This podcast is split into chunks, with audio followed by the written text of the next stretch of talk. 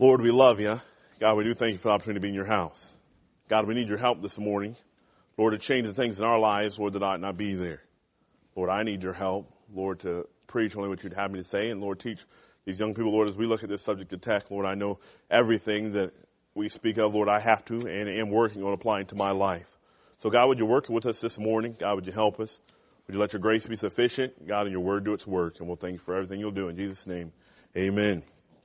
Proverbs 4, 27. I'm going to read the whole passage that we've gone through. Then we'll go through just a little bit of review just for the fun of it. And then we'll jump into verse 27. Keep thy heart with all diligence, for out of it are the issues of life. Put away from thee a forward mouth and perverse lips put far from thee. Let thine eyes look right on and let thine eyelids look straight before thee.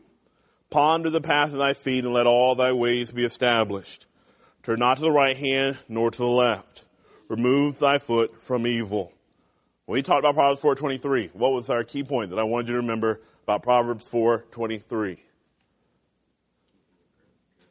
Yes, keeping a pure heart. And what does it have? A pure heart has value. Yes. Your pure heart has value. I want you to remember, it. I want you to, in your sleep, when you go to college, if you remember one thing Pastor Burton says, all, all through your life, I want you to know a pure heart has value. It is not that if you mess up, the Lord cannot use you. It's not like that. But if you will keep your heart clean, God can use you with so much more than if He has to with the baggage that you have to carry. And so now as a young person, you have to understand your pure heart has value. So last week we talked about letting thy eyes look right on and let thine eyelids look straight before thee. And we talked about pondering the path of thy feet and let all thy ways be established.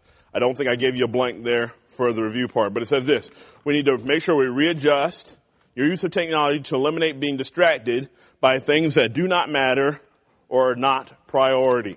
Now, I will say this.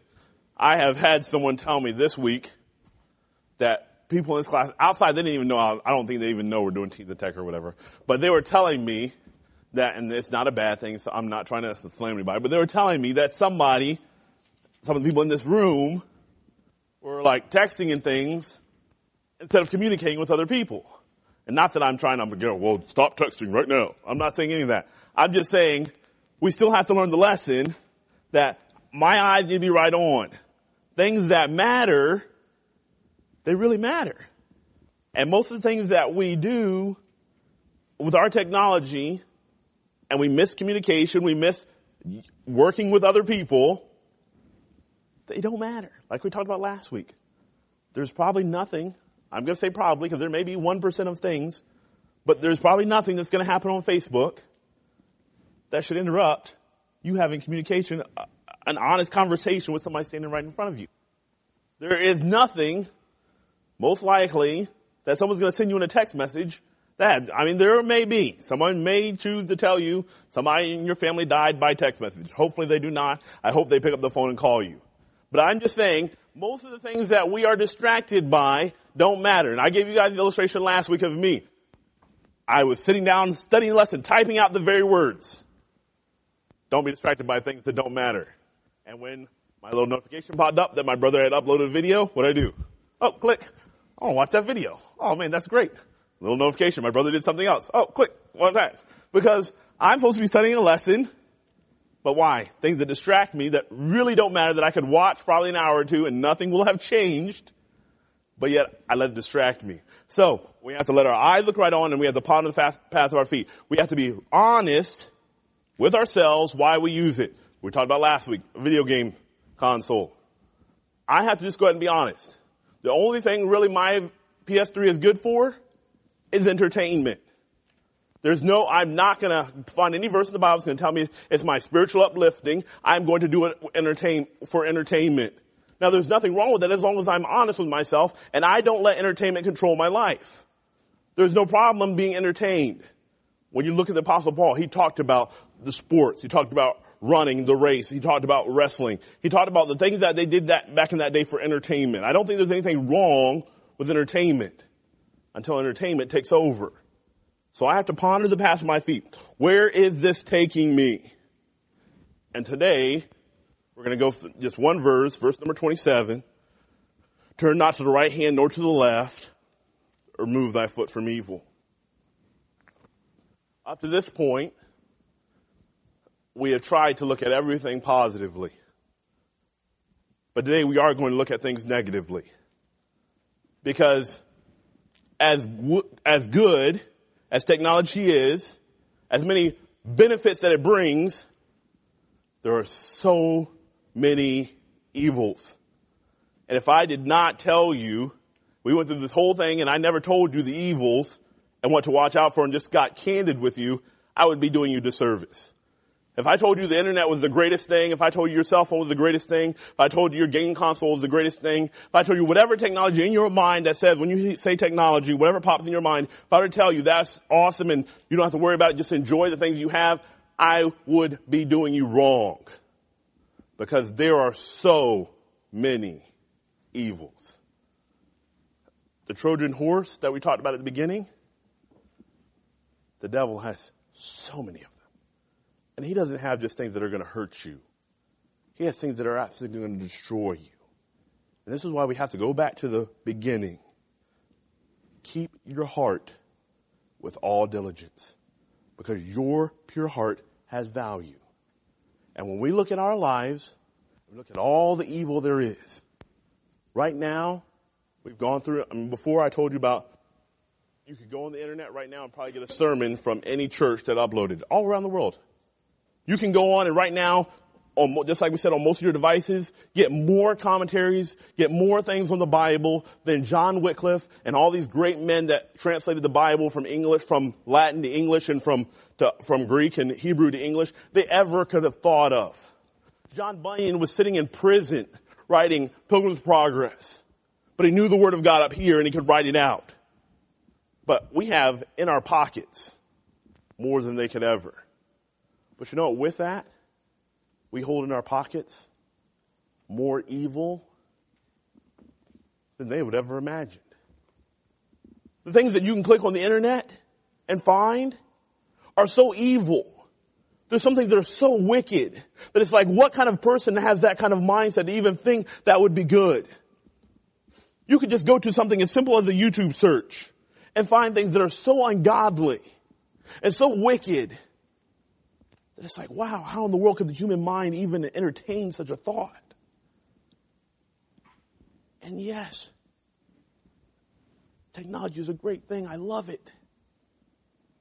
But if we are not aware of all the negative things that can happen in our lives because of it, we are foolish. So let's go on to it.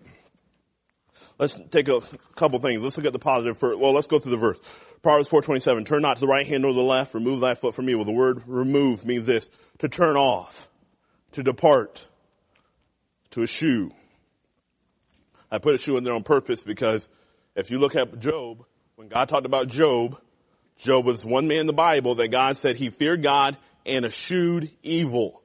When Job was characterized by God, not by other men, not by his friends, by God, God Almighty himself said that Job departed from anything evil. So you can go ahead and put in your mind that when Job came, if Job had a television and Job turned off the, turned on his television, by God's account, he would have turned off whatever was evil. This is God's account. If someone was talking around him and we're talking about something inappropriate, from God's account, Job would have said, I, I want nothing to do with it. If, whatever, if Job had a cell phone and someone texted something to Job inappropriate from God's account, Job eschewed, he departed from evil. Now I want that to be the testimony for Aaron Burden. I really do. That when God Almighty looks at me and he says, hey, Aaron Burden is a man that departs from evil, he eschews it. He leaves it. He wants nothing to do with it. He's not perfect, but he doesn't want anything to do with evil. So we go on, depart, I mean remove, to turn off, to depart, and eschew. Evil, wicked, corrupt, perverse. Evil, wicked, corrupt, perverse. And here is our problem.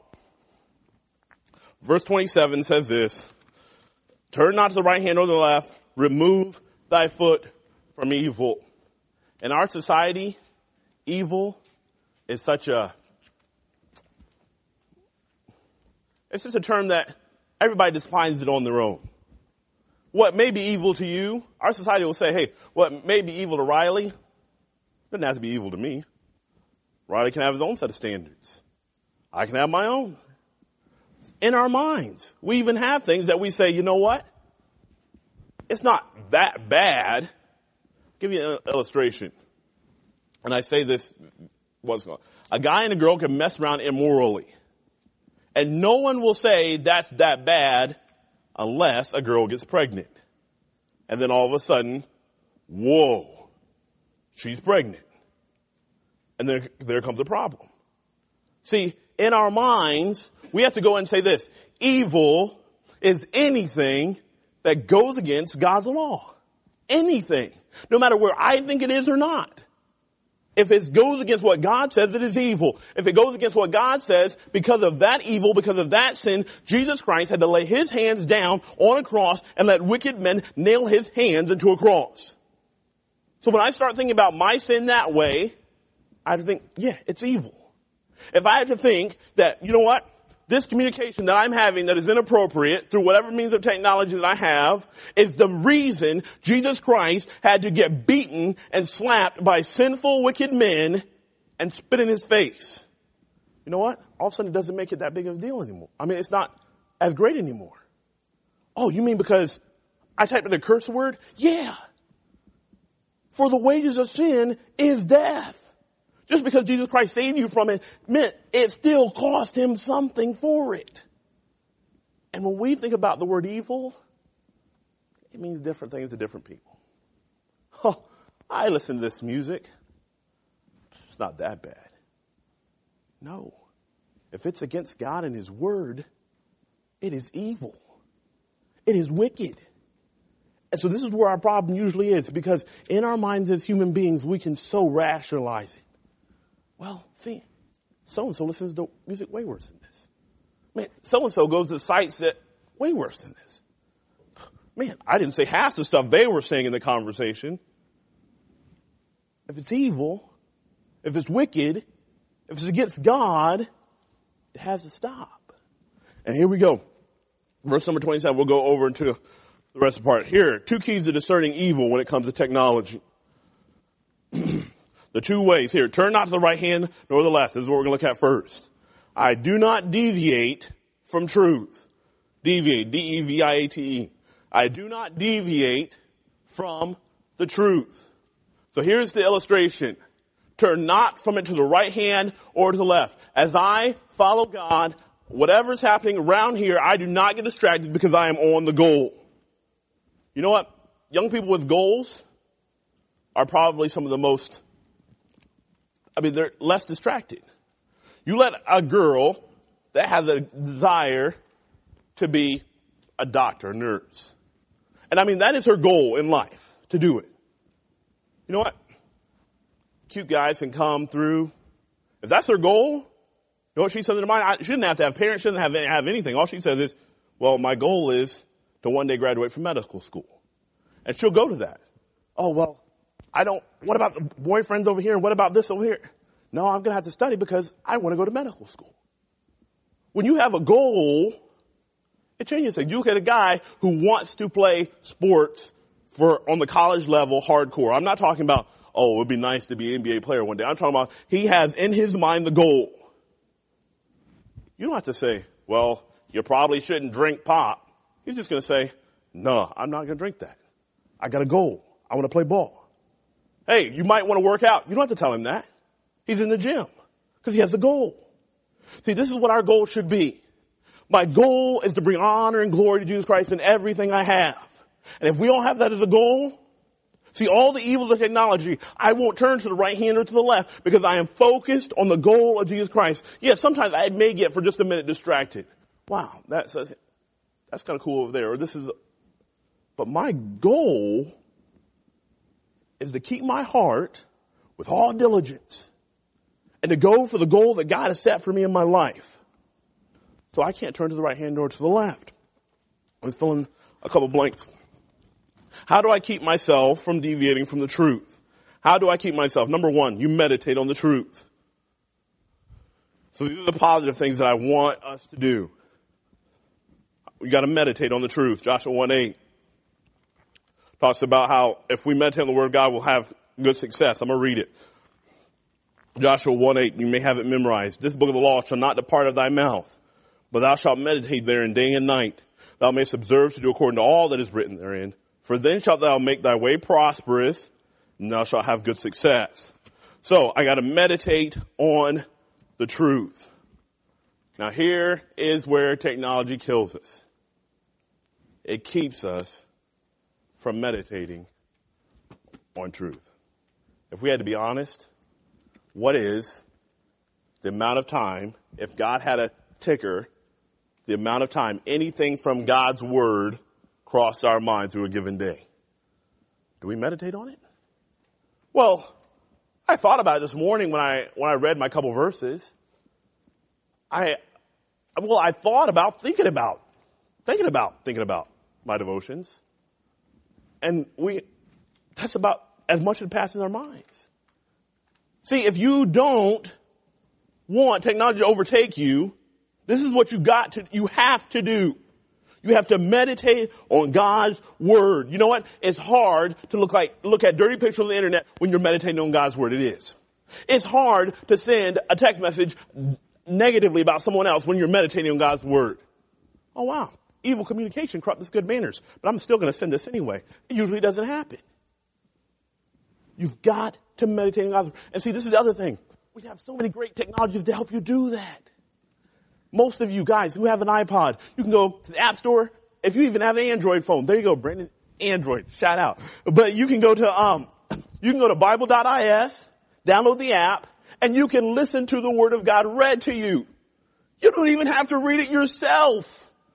Somebody else will read it to you with different voices. They even like get into it and other people play parts and everything, and they're reading the exact scripture of the Word of God. But we don't meditate on the Word of God. We can go on most of our devices and connect to the internet and listen to more sermons just like it's said than any of the great men of the past have had access to. But we don't meditate on the Word of God. We've got Christian music everywhere we need it. If you have a Spotify account, there's Christian music filled. And I'm not even talking about weird, off the wall, Christian rap, Christian rock, none of that garbage. I'm talking about good stuff. And you know what? We don't meditate on the Word of God. And we wonder why. We're inundated with the evils of technology. Because it's really easy. If I'm not meditating on the Word of God, it's like we talked about in 2 Timothy. Hey, when the Hymenaeus and the Philetus come by, this is, this isn't true. Oh, what? It's not? Oh, I've been thinking that all my life. I didn't know that I was living a lie because they didn't know the truth. Meditate on the Word of God. Secondly, memorize the Word of God. Memorize the truth. We know this verse because we've memorized it probably since we were in kindergarten. I think Sean even may know this verse. Psalm 119, Thy word have I hid in my heart that I might not what? Sin against God. Exactly. We know it. But yet we do not memorize. We memorize because we have to. And you know what? There's nothing wrong with that. I'm going to go ahead and throw this disclaimer out because I've heard people say this. There is nothing wrong with memorizing verses because you have to for school. But can I ask you to capitalize on that? If someone's making you memorize a verse, capitalize it. Don't learn it just so you can regurgitate it on a test. Learn it so that you can apply it to your life. Hey, if you have someone, a teacher, or in your class, they say, memorize this passage of scripture, take it as a praise. Well, praise the Lord. Now I'm memorizing scripture, I'm obeying God's word, and somebody's helping me to do it. And if, they, if you don't have anybody right now, I don't have anybody in my life that tells me to memorize scripture. I just have to try and do it. I don't have, my mom doesn't call me and say, Aaron, what was your verse for this week? And I recited to her, no. I have to come up with myself and try to memorize scripture. So how am I going to keep from getting inundated by technology and evil? I've got to meditate on the Word of God, meditate on the Word of God, meditate on the Word of God. Hey, if you have thoughts going through your mind that you should not have, meditate on the Word of God. You turn something on that reads you the Word of God. You read the Word of God. You have somebody preach you the Word of God. You have somebody sing you the Word of God. And I am dead serious about this.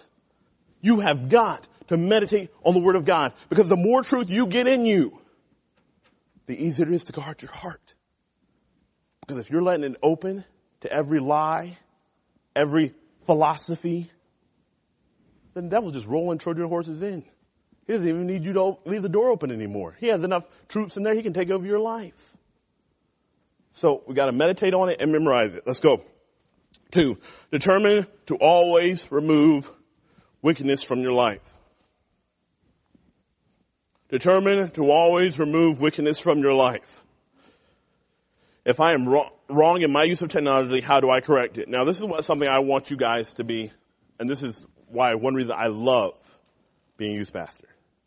Because if there's ever a group in this church that I would say would try, not saying always, but I'm saying would try to be honest with themselves, is usually teenagers.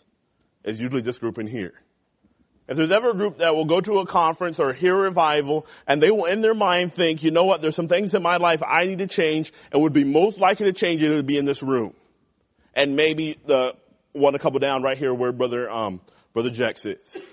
Outside of that, sometimes when you get in adulthood and I, it, sometimes it frustrates me to no end to hear people talk about how good preaching is and how great a message it was, but then continue to do the same things they know they're not supposed to be doing.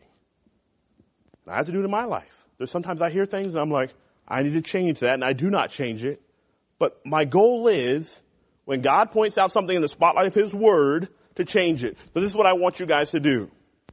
As we look at the next two points, if God shows something in your life that needs to change, I want you to be people that will determine, hey, I am not perfect.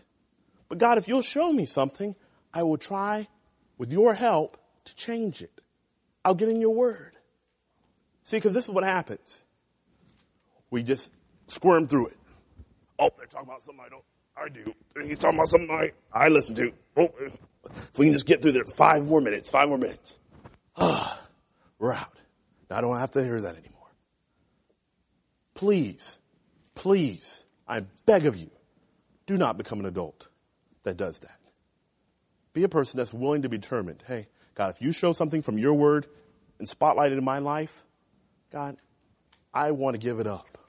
Let's go quickly and I'll fill in two blanks and I'll tell you a story and we're done. I am wrong, I am wrong in my intention. How do I correct it? Number one, be honest about your sin. Be honest about your sin. I must view my wrong behavior as God views it. Psalms 51 3 says this. My sin is ever before me, and he's talking about David, talking about when he got caught in the sin with Bathsheba. And David's writing and saying, you know what? My sin is ever before God, and I know it. You've got to be honest. Like we talked about the word evil. If you are doing, if I am doing anything against God that I ought not to be doing, it is evil. And I have to be honest with it. I cannot rationalize it in my mind. Well, you know what? So and so listens to something better. So and so does different things on their iPod. So and so does this. I cannot use any rationalization. If I am doing something against God, it is wrong. Whether it be on my cell phone, whether it be on my computer, whether it be on Facebook, whether, whatever. If it is me playing a video game that does not honor God, if I am doing it, I must be honest and say, you know what? What I am doing is evil. And we don't like to do that. Because it's never that bad when we're doing it. Whoa, do you see what so-and-so's doing? They're wicked.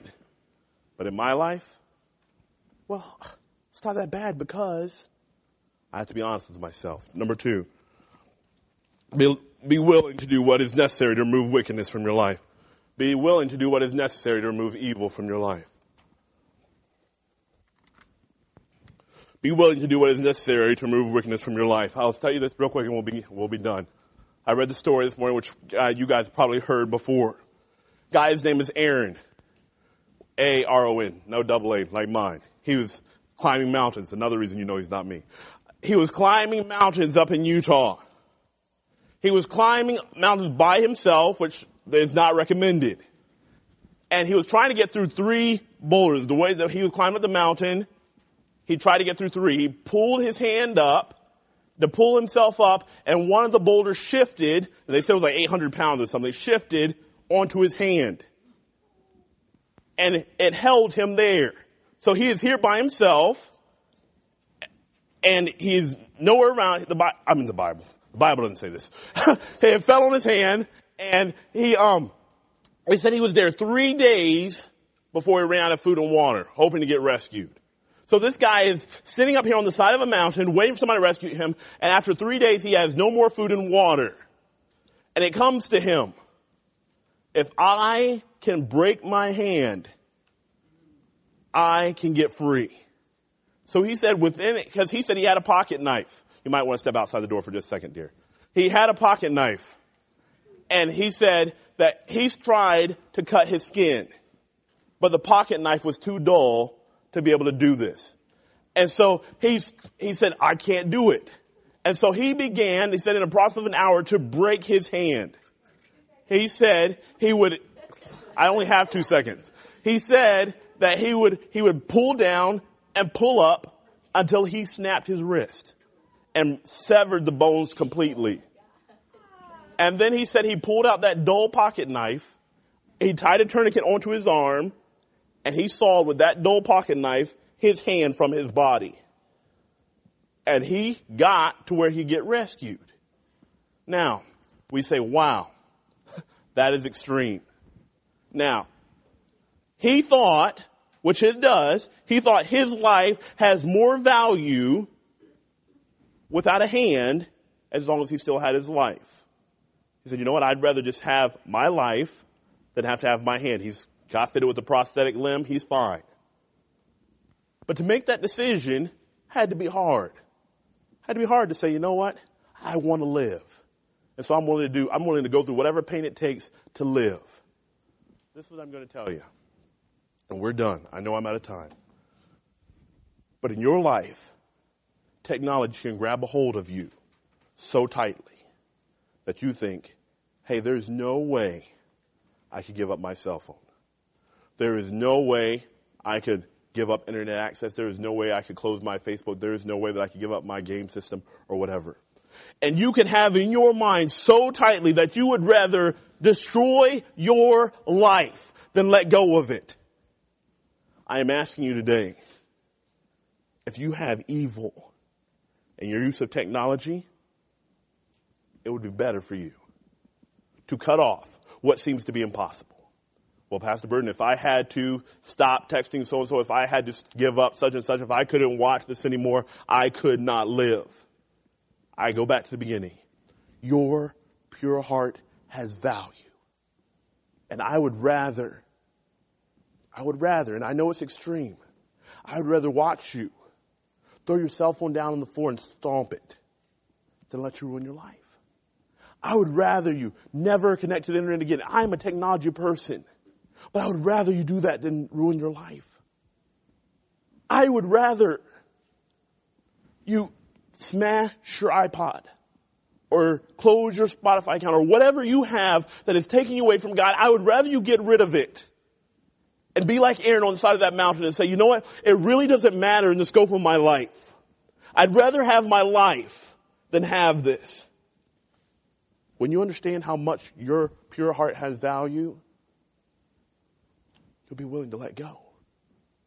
When you know what it feels like one day to have a son or a daughter and you've served God faithfully and been able to help them, you'll say it was worth it. It was worth it. When you stand at the marriage altar pure, it was worth it. It was worth it. Your pure heart has value. You can go open it. Your pure heart has value, guys. Don't lose your life. Don't lose your life over something that does not matter.